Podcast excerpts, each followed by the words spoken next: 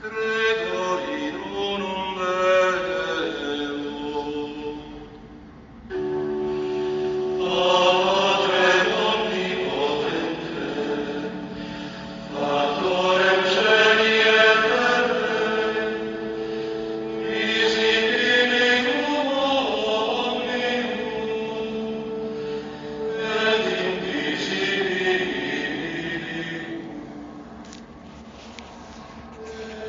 Welcome back to Zion's Redemption Radio Network. Today we're going to be covering chapter 19 of Mysteries of Creation, pages 181 to 190. The title of this chapter is Eternal Destiny of Earth and Man. We'll dedicate the program and we'll get right into the reading. Our Father who art in heaven, hallowed be thy name. Thy kingdom come, thy will be done, on earth as it is in heaven. We come to thee, Father, this day and dedicate this time unto thee, that we might learn the eternal destiny of this earth and of earths like it. We love thee, Father. We thank thee for the plan of salvation. We thank thee for all those that have done those things that are needed to excel and become the Elohim. We thank thee for their willingness to be subject unto thee. We thank thee for our Savior and those Saviors on those worlds who have paid the price for sin and transgression.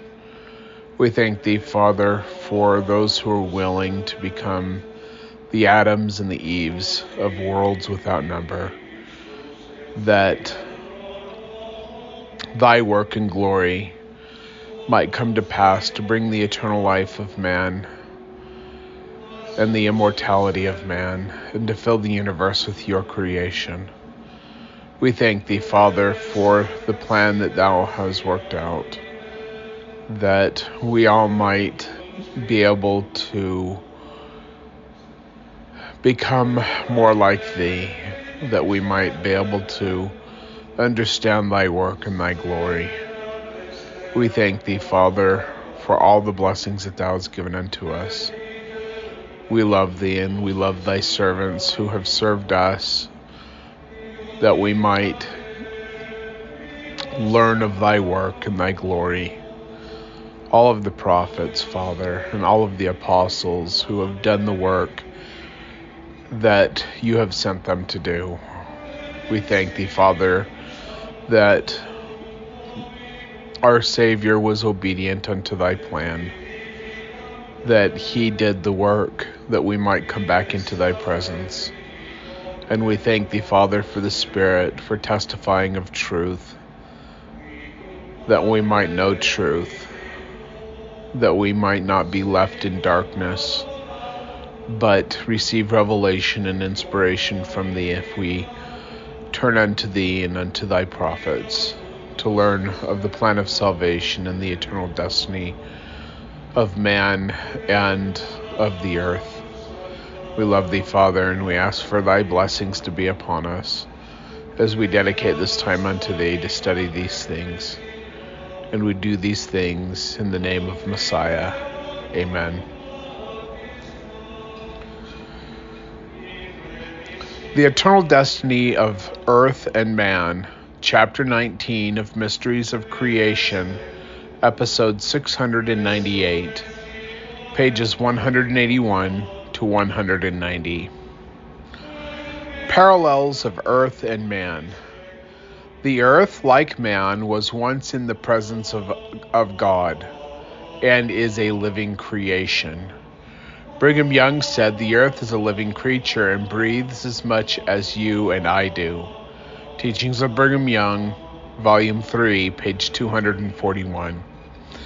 Like man, the earth also had a spiritual creation or birth before it became temporal or physical. And real quick, um, I want to reference the two different creations. So in the book of Bereshit or Genesis, we're given two different accounts of creation, and a lot of scholars and theologians who do not have revelation, they don't understand why there are two different accounts of the cre- creation, and they're not the same. Um, they don't follow the same uh, number of uh, how do you say um, like events that happened in the first one are not in the same order as events that happen in the second one. Um, one is the first one is a spiritual creation, so all things are created spiritually before they're created physically, and this actually has to do with the earth as well. This earth was created spiritually before it was organized physically.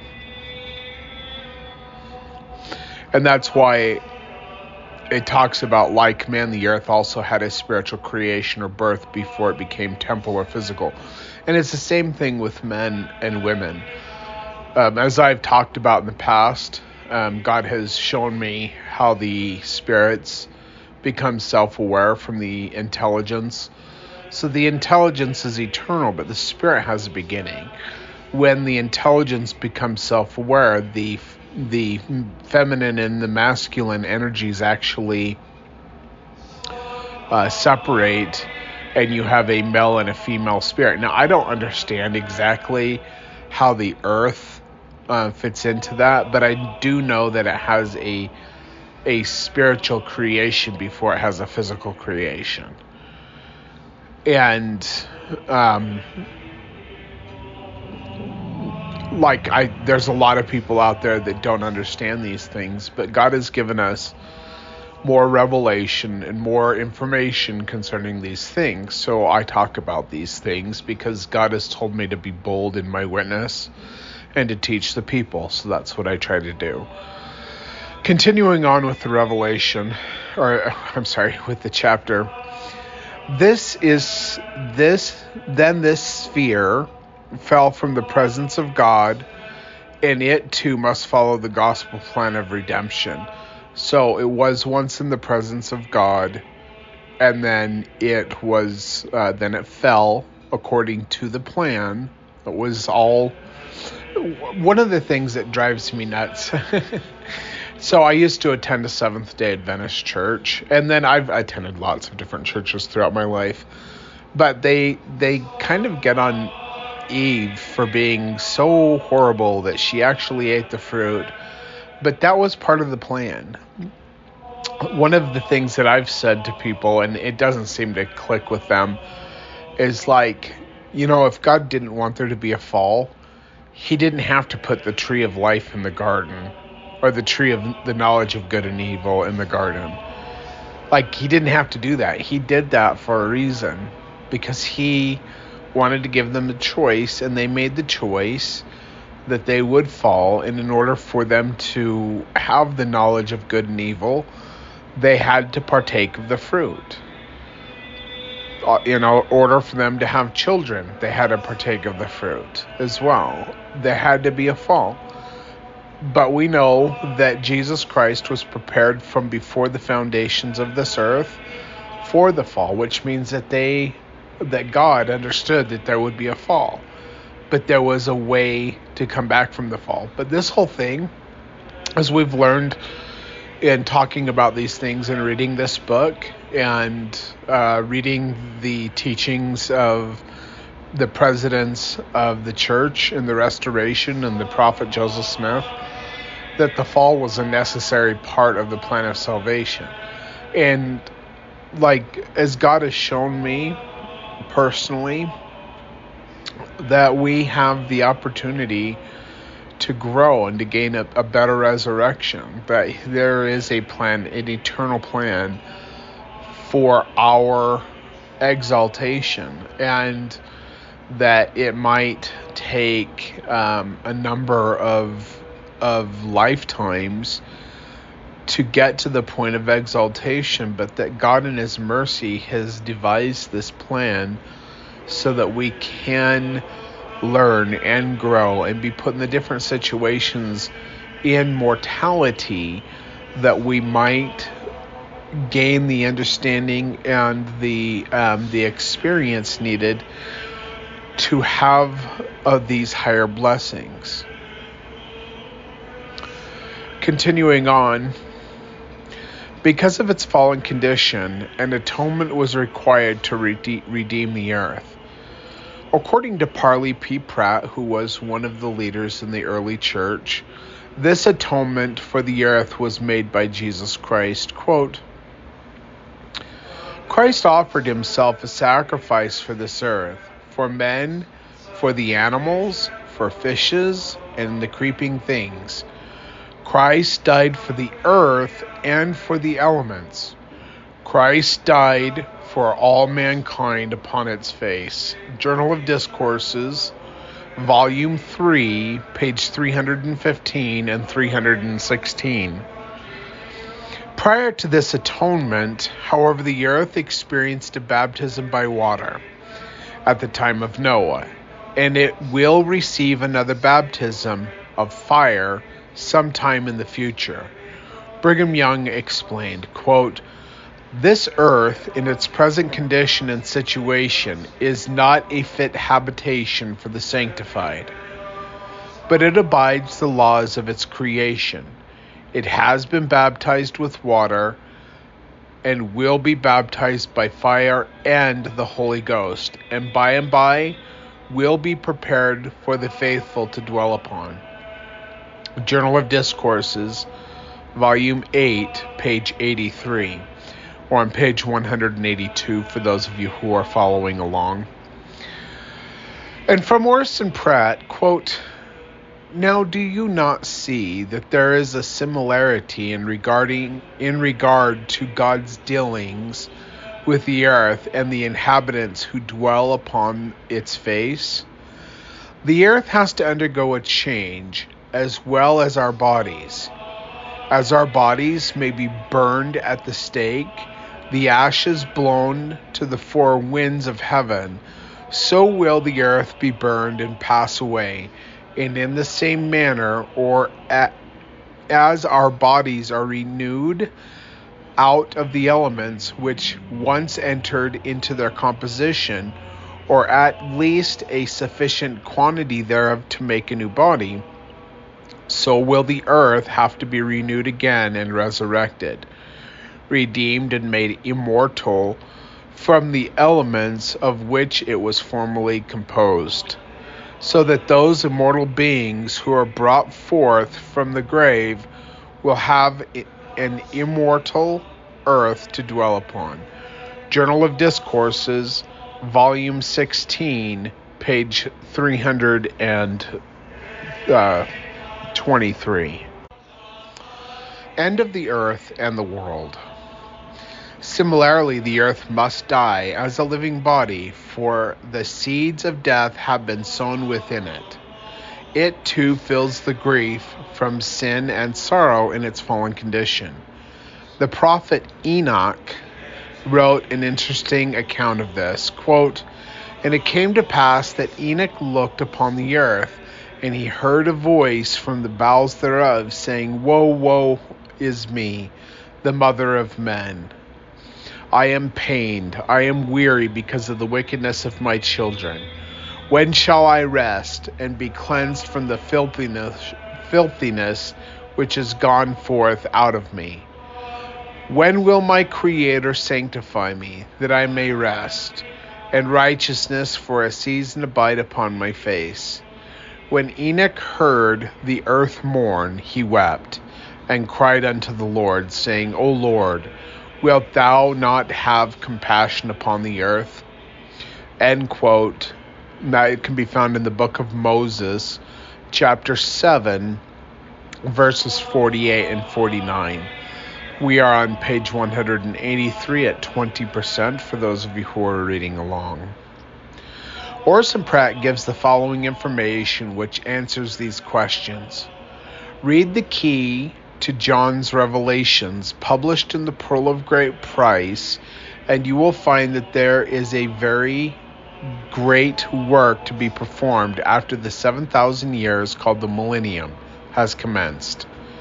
You will find that the seven trumpets are to sound preparatory to the beginning and finishing of his work in the morning of the 7,000 years.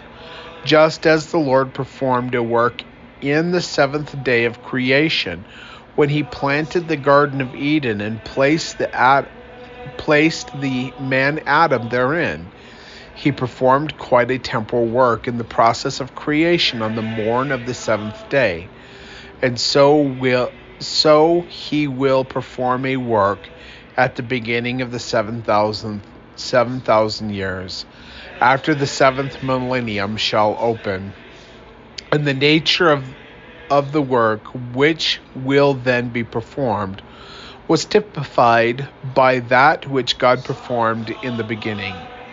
In the beginning of the seventh day, or time of creation, he placed man in the Garden of Eden, free from the curse, and says, the key of John's revelation, in the morning of the 7,000 years, he will sanctify the earth redeem man from the grave, and seal all things to, to the end of all things. Journal of Discourses, Volume 16, page 325. It is at this time that the earth will be renewed and receive its paradisaical glory, as it states in the 10th article of faith. It should be kept in mind, however, that this is not the same as the earth's baptism by fire, at which time the earth becomes as a sea of glass. This great change occurs after the millennium or the 7,000th year. During the, the millennium, the earth will exist in a terrestrial condition, as it was before the fall of Adam in the Garden of Eden. Then, after its baptism by fire, it will be resurrected, purified, and celestialized, and become a sea of glass. And we're on page 184 at 32%. Thus, there is a striking parallel between the events in the history of the earth and those in the life of a righteous man, which includes his baptism by water, receiving the Holy Ghost his baptism by fire, and ultimately resurrection in the celestial kingdom. An editorial in the Times and Seasons, which is a publication of the church back in the Nauvoo times, explained the prog- progress of these events. Quote, and again, verily I say unto you, the earth abideth the law, eh, the law of a celestial kingdom, for it fulfilleth the measure of its creation, and transgresseth not the law. Wherefore it shall be sanctified. Yes, notwithstanding it shall die. It shall be quickened again, and shall abide the power by which it is quickened, and the righteous shall inherit it. For notwithstanding they die, they shall also arise. They also shall rise again a spiritual body the the earth as part of the creation of God has and will fulfill the measure of its creation. It has been baptized by water. It will be baptized by fire. It will be purified and become celestial and be a fit place for celestial bodies to inhabit. It will become the residence of those who have abode a celestial law and none others. Times and Seasons, Volume 5, page 408. The purification of the earth by fire will be a literal occurrence. The earth and everything that is upon it must experience a literal fire for the, pur- the purging and cleansing necessary to prepare it for a celestial glory.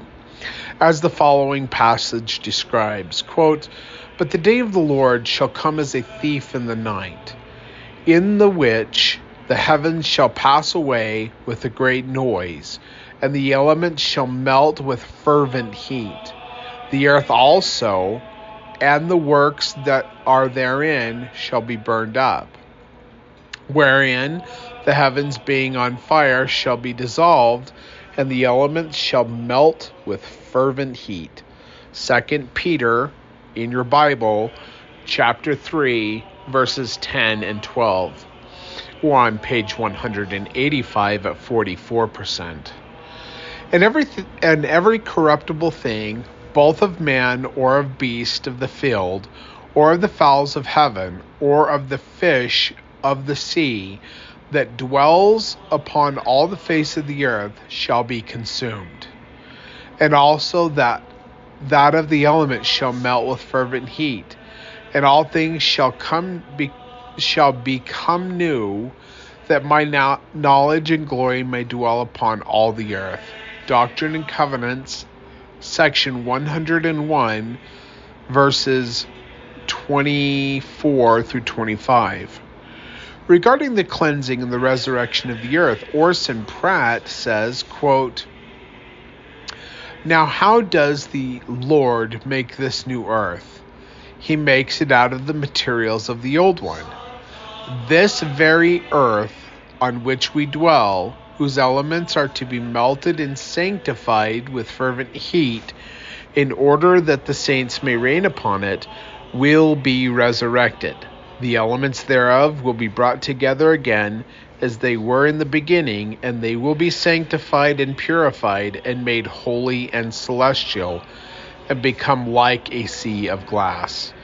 Journal of Discourses, Volume 16, page 200, I'm sorry, page 323. And this leads up to the next section the sea of glass. This expression, the sea of glass, was explained for us by the prophet Joseph Smith. 1. What is the sea of glass spoken by John, uh, 4th chapter and 6th verse in Revelation? Verse 2. And it is the earth in its sanctified immortal state. So that's from Doctrine and Covenants, section 77, verse 1 and 2, I think. Oh, let's see here. Oh, maybe that's just one. And they separated it into two sections. All right, so we're on page 186 or 52%, and we're cruising through this one today, which is not always the case, but um, so we're on page 186 at 52%. Uh, and this is another quote. While at dinner, I remarked to my family and friends present that when the earth was sanctified and became like a sea of glass, it would be one great Urim and Thummim. And the saints could look in it and see as they are seen. We learn that the place where God resides is a great Urim and Thummim that the earth itself, when sanctified and made an immortal sphere, will be a Urim and Thummim to the inhabitants who dwell upon it, whereby all things pertaining to inferior kingdoms will be revealed to them, and to each of such inhabitants an individual Urim and Thummim will be given, which through which knowledge pertaining to kingdoms of a higher order will be revealed. Doctrinal History of the Church, Volume 5, page 279. I think that's pretty cool. So, when this earth becomes a fire of sea and glass, um, we'll be able to basically look through time and learn things of an inferior of inferior kingdoms, but also that we're given a special Urim and that's personal to us that we will be able to see kingdoms that, are of a higher order. So this is the celestial kingdom that we're talking about. The earth, when it becomes a fire of sea and glass, is that of a celestial glory. But here we learn, and this is in the Do- Doctrine and Covenants as well. Here we learn that we're going to be given a stone so that we can learn about kingdoms of a higher order than the celestial kingdom. So when they talk about, oh, there's three de- degrees of glory, those are the first three degrees of glory that we know about. There are degrees of glory that are higher than exaltation. There are degrees of glory that if we were able to be in the presence of those places, they would wipe us into molecules. So I've talked about this in the past. I was shown by our Father in heaven how the spirits are created from the intelligence and I was shown the the self-aware awakening of God the eternal Father and God the eternal Mother in the great past. And it's been made known to me that if I were to see them in their their glory at this present time, that I would not be able to withstand their glory at all. Like you have to be prepared to come into their presence because their glory is so much higher than exaltation. It's like um, I don't know. I don't even know how to describe it. And I don't think I would have words to describe it even if I had an idea of it. But just know that there are suns out there that are millions of times brighter than our sun. And that's not even comprehensible to us. Like our sun is a dim yellow star, but it's so very bright to us. Its glory is great. In fact, I can see its glory right now as I'm reading this, shining through uh, the uh, mirror on the back of my uh, curio cabinet that's by my front bay window in in my house. Like, and it's like pretty bright, right? But can you imagine a million times brighter than that? Like, what that even would be like to experience it you know, and the flash of a nuclear bomb, like, still doesn't compare in glory to the glory of the brightest stars. And uh, that's kind of like to look at the sun is like the celestial kingdom. But to behold the glory of a star that is a million times brighter than our sun is like to uh, to experience the glory of those kingdoms that are higher than the celestial kingdom. Anyway, just something for you to to maybe ponder over, consider if you choose to. Continuing on with the reading, and further knowledge was included later in the Doctrine and Covenants. Quote, the place where God dwells or resides is a great Urim and Thummim.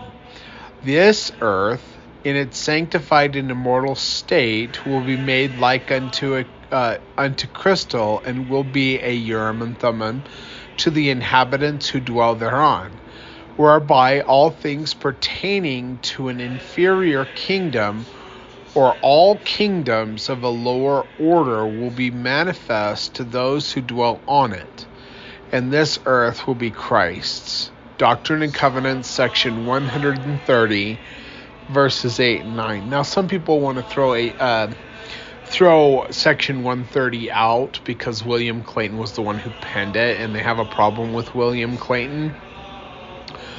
I don't. I don't think that their um, complaints are relevant just because they don't want to accept certain things in in Doctrine and Covenants section uh, 130 verses 8 and 9 or whatever um,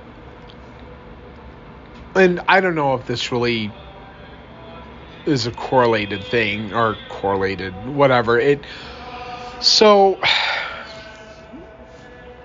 it's the same section which talks about how Jesus Christ yeah, and the Father have a body of flesh and bones, but the Holy Spirit is a spirit. And people want to throw this one out because they think that Joseph Smith is God the Witness or the Holy Spirit, which would contradict Section 130. So they have to throw out Section 130 because Joseph Smith at that time had a body of flesh and blood, which the Doctrine and Covenants in Section 130 basically says no that that's not how it is right now like when joseph smith received this revelation the Holy Ghost was waiting to take himself a body to do the same or similar things as Jesus did, and that Joseph Smith taught that in, a, in another place. So, um, but in Joseph Smith's last sermon, which is called the Sermon at the Grove, Joseph Smith basically confirms the things which are in D&C 130 to a point. And so those people who want to throw 130 out because they don't like the fact that Joseph Smith is not God the witness, um, they have to throw away this this section and they have to throw away that the last sermon that Joseph Smith ever talked about. And like he wasn't even able to finish that sermon all the way because rain came. So it just uh, I don't know. I think it's interesting. Like people they're so slippery that that they they want to get out of things um, and try to find excuses and reasons why something's not right. Now, I guess I am kind of the same way, and I guess I'm going off onto a little tangent, but um, I don't believe the 613 laws in the Torah are all legitimate. And so maybe I can be thought of as somebody who doesn't um, want to keep the law, so I just make excuses, and I guess some people would probably think that. Um, it's just that in the book of Lehi, which I have, um, and it's not one that's been published. I, this one is is private, and I'm I'm keeping it to myself um, until God reveals that I should share it with people, and it's just too much. I, there's too much deep stuff in this that it's even deeper than uh, the stuff that I already talk about for me to share it, and God has not revealed to me that I should share it. But in this record that I have, um, we learned that King Josiah's priests they convened a council when they they said that they had found the the book of the law of the Lord in the temple, which the had the Torah in it, and that they convened a council and that they they presented this um, this Torah to the people, but the problem was that Jeremiah and Lehi and others of the prophets of that time they all knew each other and they they gathered together in something that they would call the school of the prophets. And when they examined what Josiah had presented, it did not match the actual scriptures that the prophets had. That King Josiah, who was an ignorant young man in his 20s when he was king, he added many vain and foolish things to the six to what we would consider the the 613 laws of Torah. And so I, I've heard that other people would call this the Deuteronomist. They they consider that there was a group of people who added these laws and that the, the original Torah was not as complex or as filled with ridiculous laws as as the one that the original one.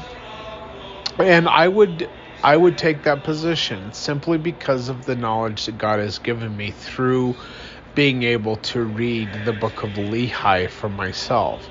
And what I'm talking about is the original 116 pages that Joseph Smith had. Well, that was an abridgment of what the Book of Lehi was. I have the unabridged version of the Book of Lehi, which is very extensive in its uh, in its uh, knowledge, basically. And um, I I don't even know what to say, but I do know that um, the things that were revealed to me in that book were revealed to me for a purpose. So, like when I look at the 613 laws and when I look at these other laws in the Bible, I think, well, they were created by a immature king who did not have the word of God with him. And you know how people say to the victor when uh, the victor is the one who is the victor gets to determine what the history is. Well, that's what this is. Like in the the Bible that we have, um, Josiah was called one of the greatest of all, you know, but God allowed him to die by the hands of his enemies at an early age. And I don't know if he was so great, why would God let that happen? Like, and I'll tell you how it happened. They were in battle against uh, King Nebo in Egypt, and King Nebo himself threw the spear or spear, S P E A R, spear, up in the air, and it it went through the um, between the head and the neck plate on King Josiah's armor and the shoulder armor and the chest plate. Like that spear went down into the top of his his neck and pierced his heart. He was like 20, 21 or 22 years old. He was a very young man. And I wonder why God allowed that to happen. And I think it has something to do with the fact that he added all of these ridiculous laws. Like, for instance, you shall not um, lay in the same bed or sit on the same chair as your wife who is in menstruation. Or you'll be unclean for seven days, or whatever this foolishness is. That comes from an immature, arrogant, 19 or 20 year old man whose name was King Josiah. Now, I understand that that there is a, a, a shadow of the original laws within the Torah. Um, but people like King David, they talk about the Torah, and if if David talked about it and he referenced it, um, it's probably going to be that he knew and understood the original Torah because he lived long before King Josiah. And Jesus Christ himself, I believe he would have understood the original Torah but he was not able to. he was not able to reveal that to the Jews of the his time because of their hard heart and their stiff necks. So when people like uh, the rabbis of today, they say, "Oh, Jesus changed the law," mm, and that actually is a, a prohibition in the Torah you're not to add to or take away from the Torah. Well, did he really change from the original law? Or was he just bringing people back to it?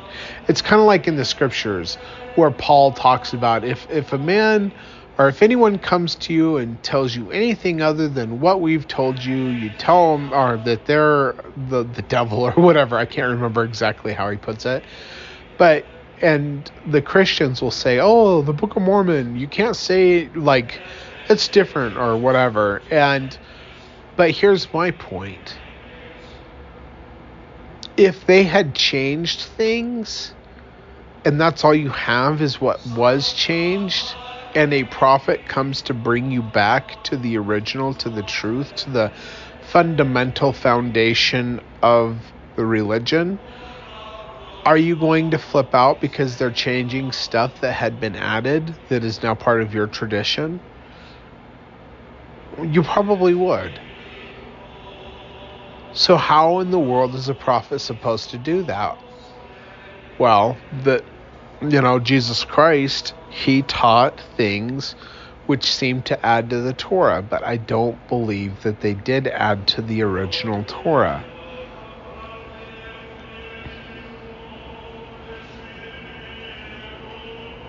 So I don't know. It's just it's just something that I've contemplated in my years. Um, you know, sitting in in lonely silence and listening to scriptures and just thinking about things as I as I drive or whatever. So.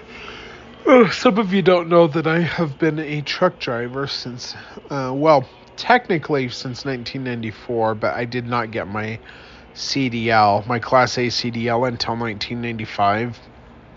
And then I did serve a mission for the LDS Church um, in 97, starting in 97 and 98.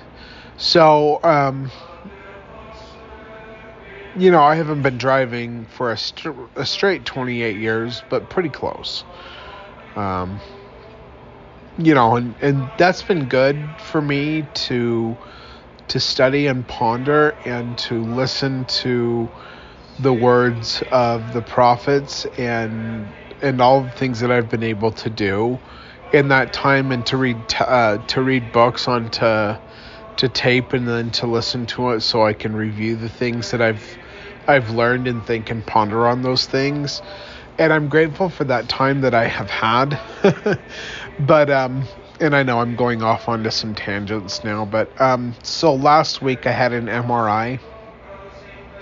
Now I had an MRI a couple of years ago and they found uh, two bulge discs in my neck and one in my upper back and arthritis and bone spurs and degenerative disc disease and all the fun things.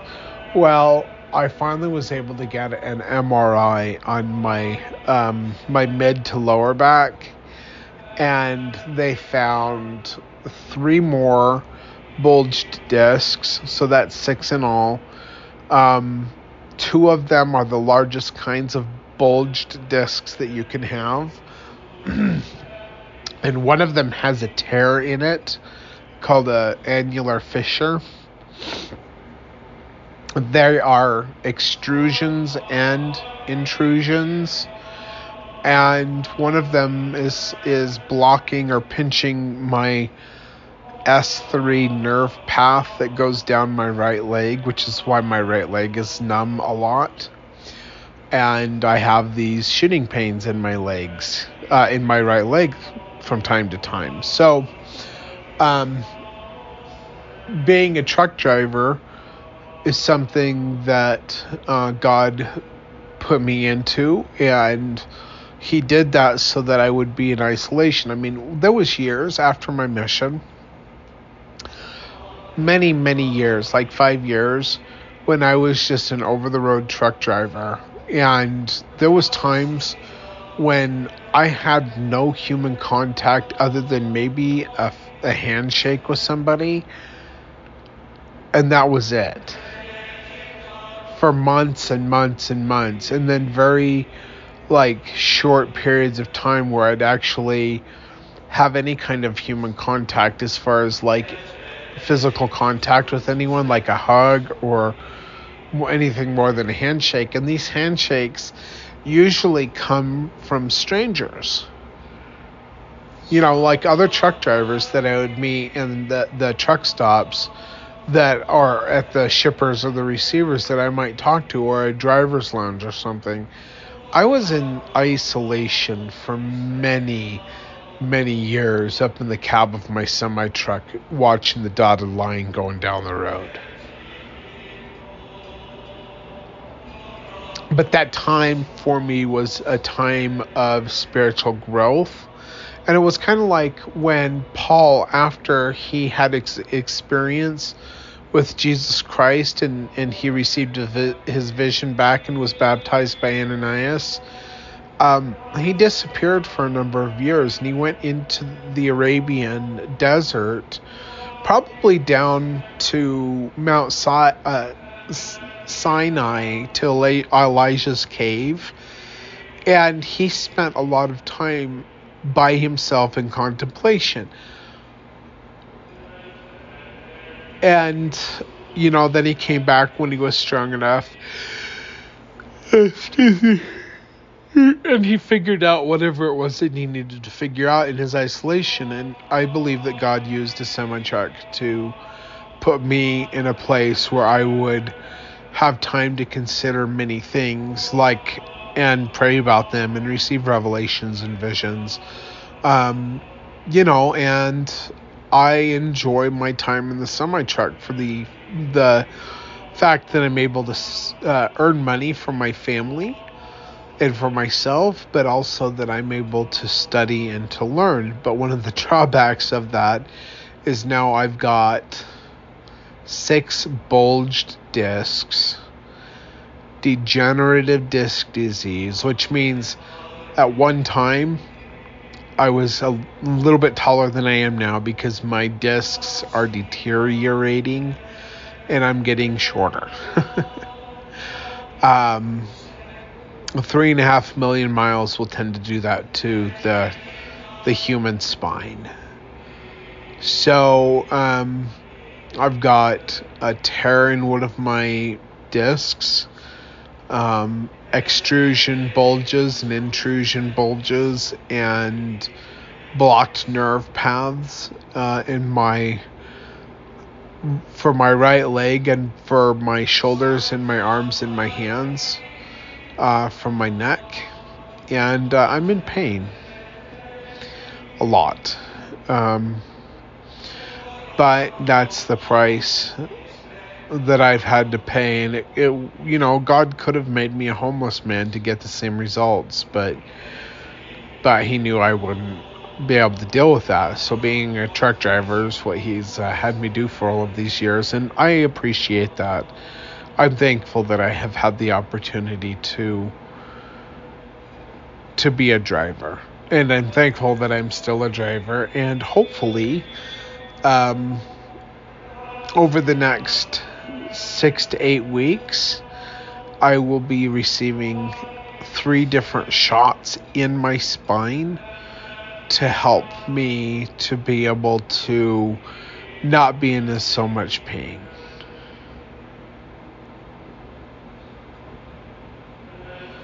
that I might be able to continue on doing um, driving, basically.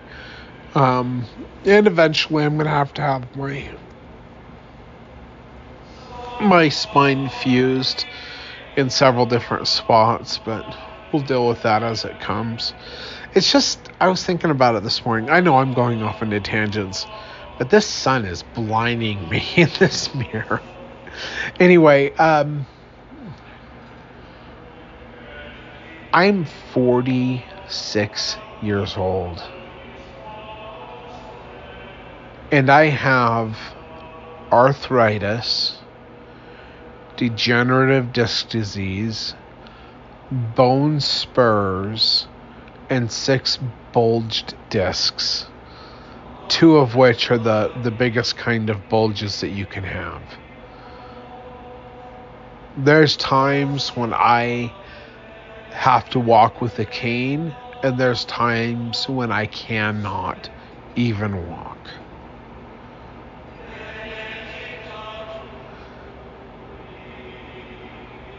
And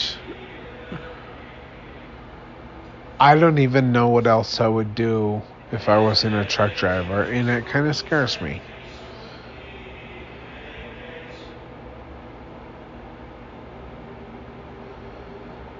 it makes me worried that I won't be able to work at some point. And even though I've been told that I should be on disability, I don't want to be on disability.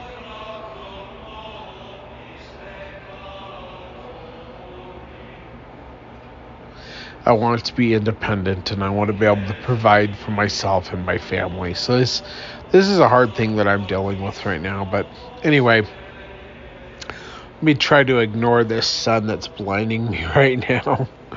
Brigham Young also com- commented on this future glorified condition of the earth. Quote, if the people could fully understand this matter, speaking of baptism, they would perceive that it is perfectly reasonable and has been the law to all worlds.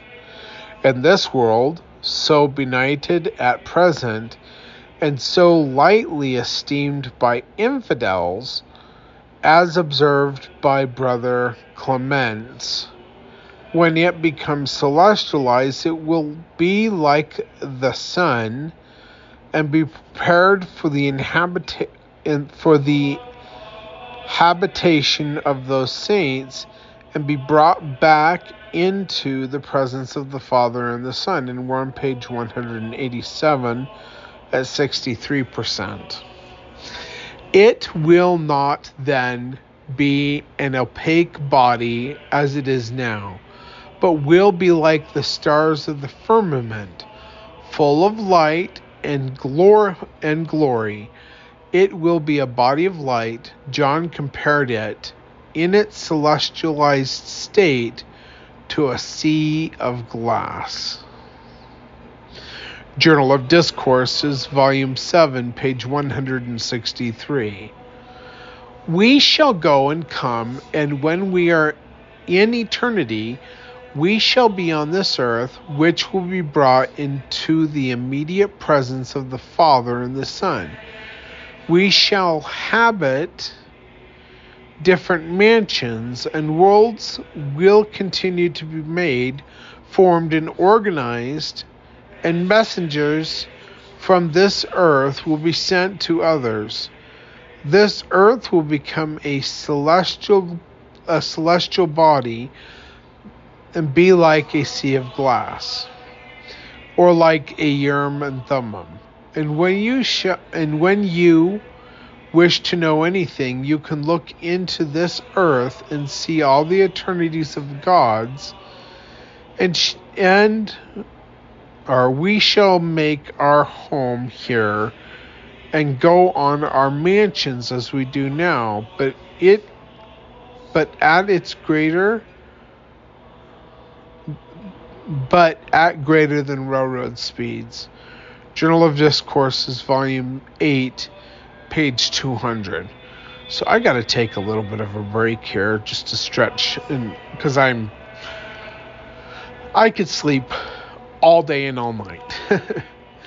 um, but one of the things that really sucks about all of the problems that I have with my back is I can only sleep for four or five, maybe six hours. And then my back gets so bad that the pain causes me to wake up. So I don't ever get a full rest. Um, and I survive on caffeine when I'm driving my, my semi truck for the 14 hour shifts. Uh, which I'm that's another thing that I when I'm on my four days off, um, I'm trying to recover so I can go back to work. And part of the recovery is with with withstand or withholding or with withstanding whatever. It's not not using the caffeine and the vitamin B and all the things that I use to stay awake when I'm at work. So like like uh, yesterday, I, I slept on and off all day long. Of course, my back would start to hurt, and I'd have to walk around and and try to help that. But anyway, I'm gonna take a little bit of a break now. We're at 68%, and then I'll be right back. You won't even know that I'm gone. So. It is interesting that even scientists have concluded that if this Earth ever experienced extreme heat, it would become like glass.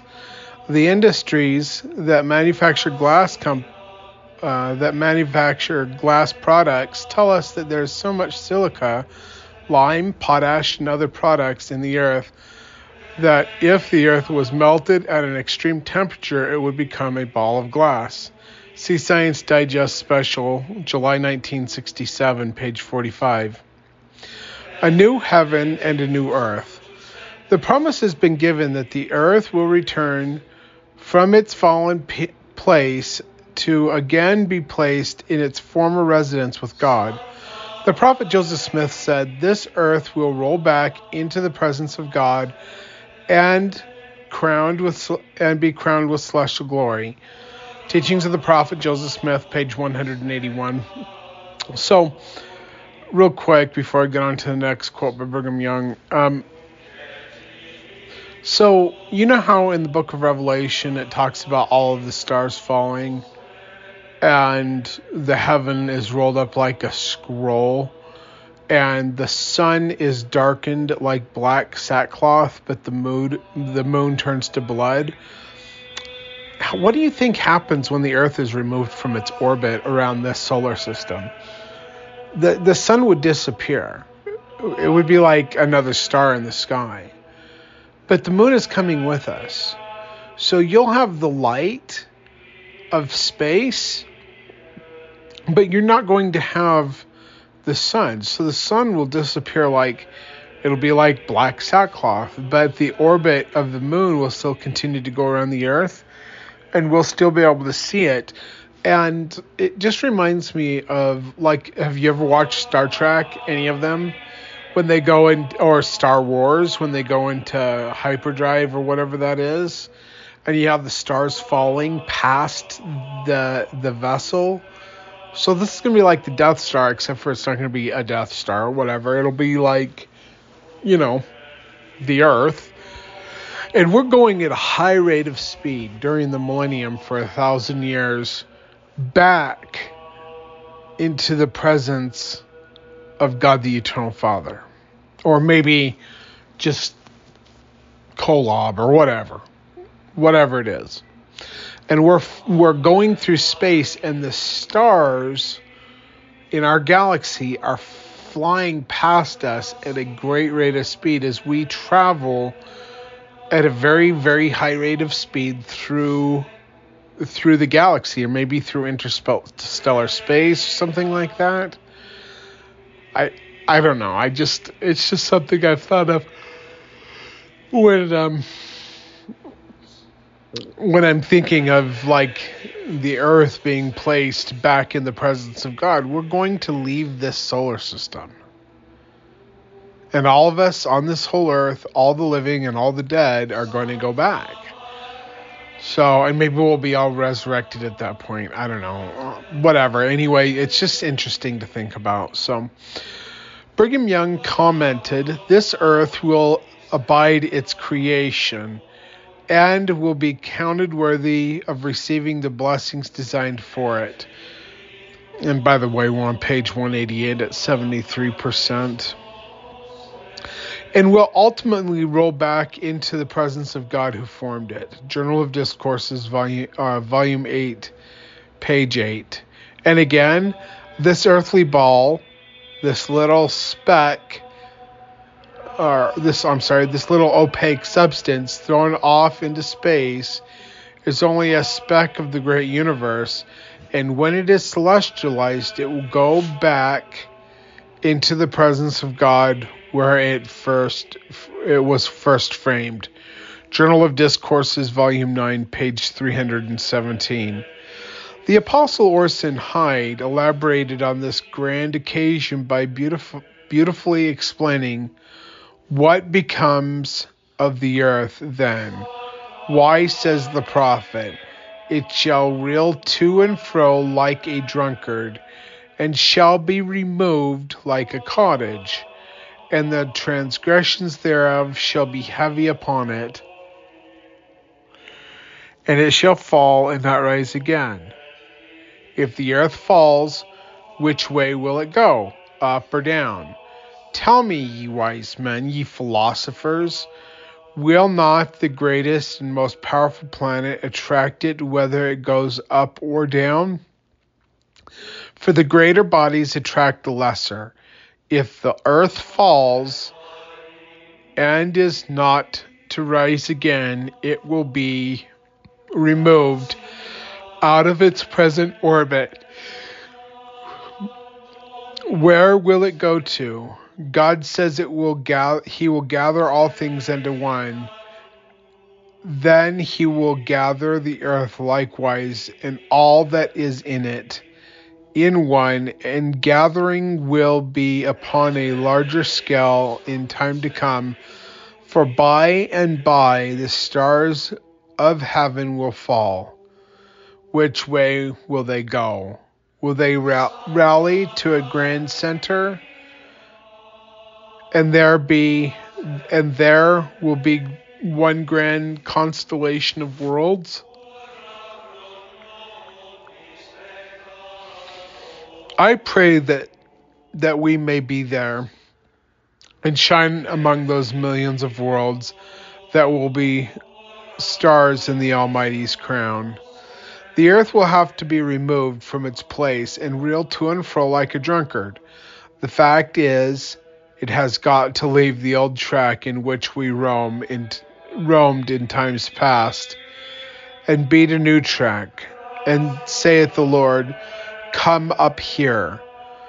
What is he going to do with it? Why, take it where the sun will shine upon it continually, and there shall be no more night there. And by the way, we're on uh, page 189 at 85%. And the hand of God will wipe away the tears from all faces.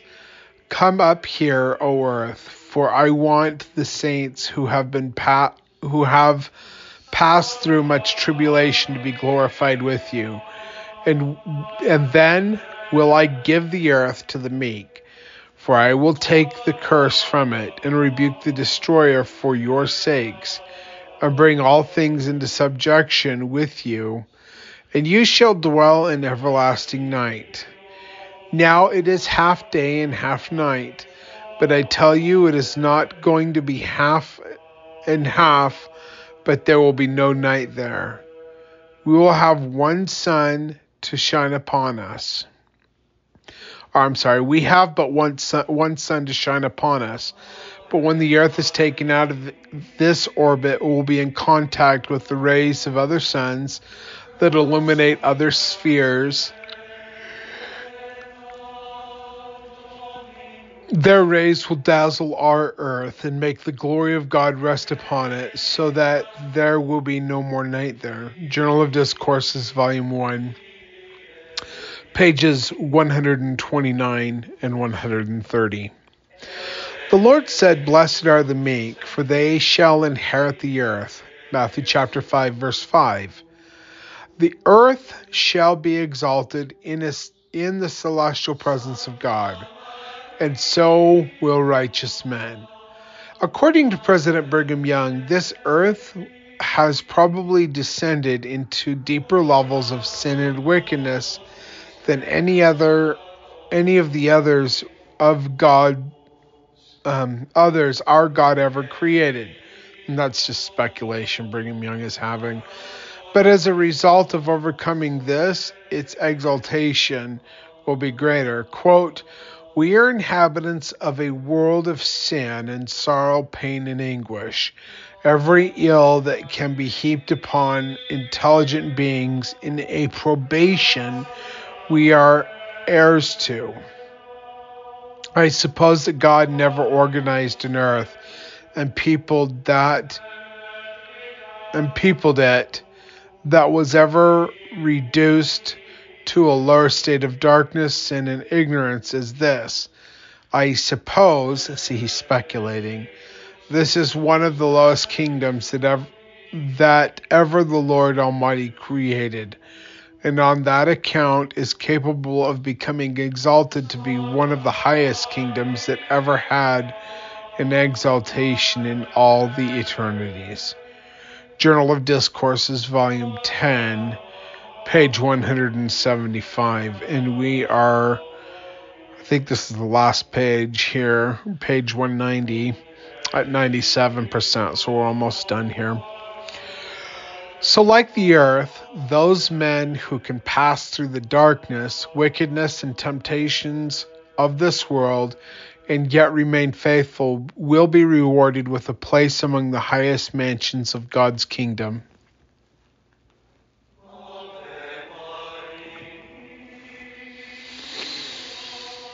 Wow.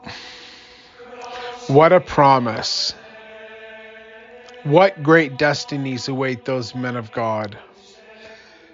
And then um, I, apparently there was a picture in the original book. I'm just reading this offline Andromeda Galaxy, one of the most impressive constellation of stars or suns depicting the gathering of celestial worlds.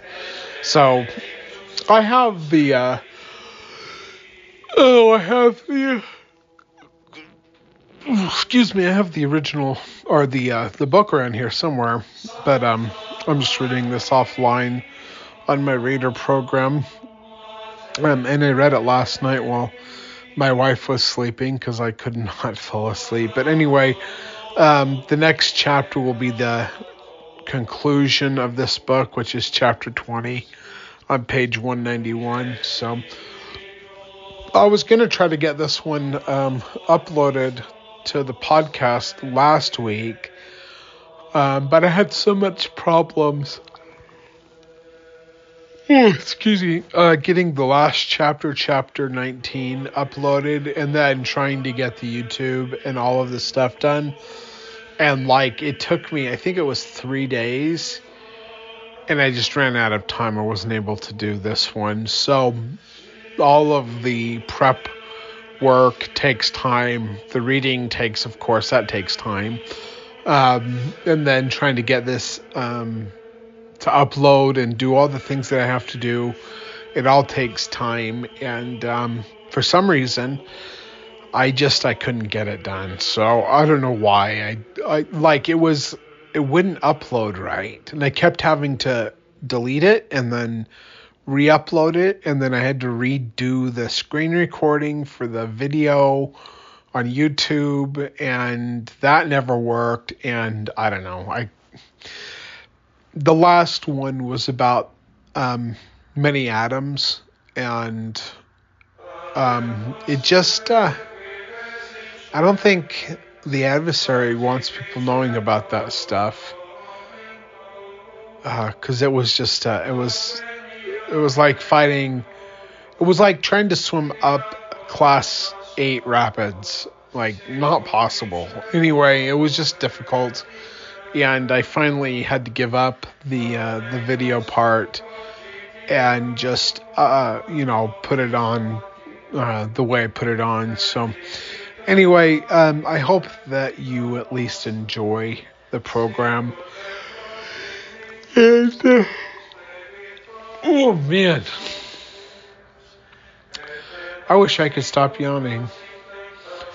So I'm not getting up as early in the morning as I used to to do this, but my my 18 year old and my 4 year old are still in bed, so I have to actually go get them up and get them ready for the day. So anyway, I think uh, I think we're done with the program for today, and I hope that everybody has a blessed day and that I hope that you enjoy these programs. And uh, thank you for listening. I hope everyone has uh, a wonderful week. Take care. God bless, and goodbye.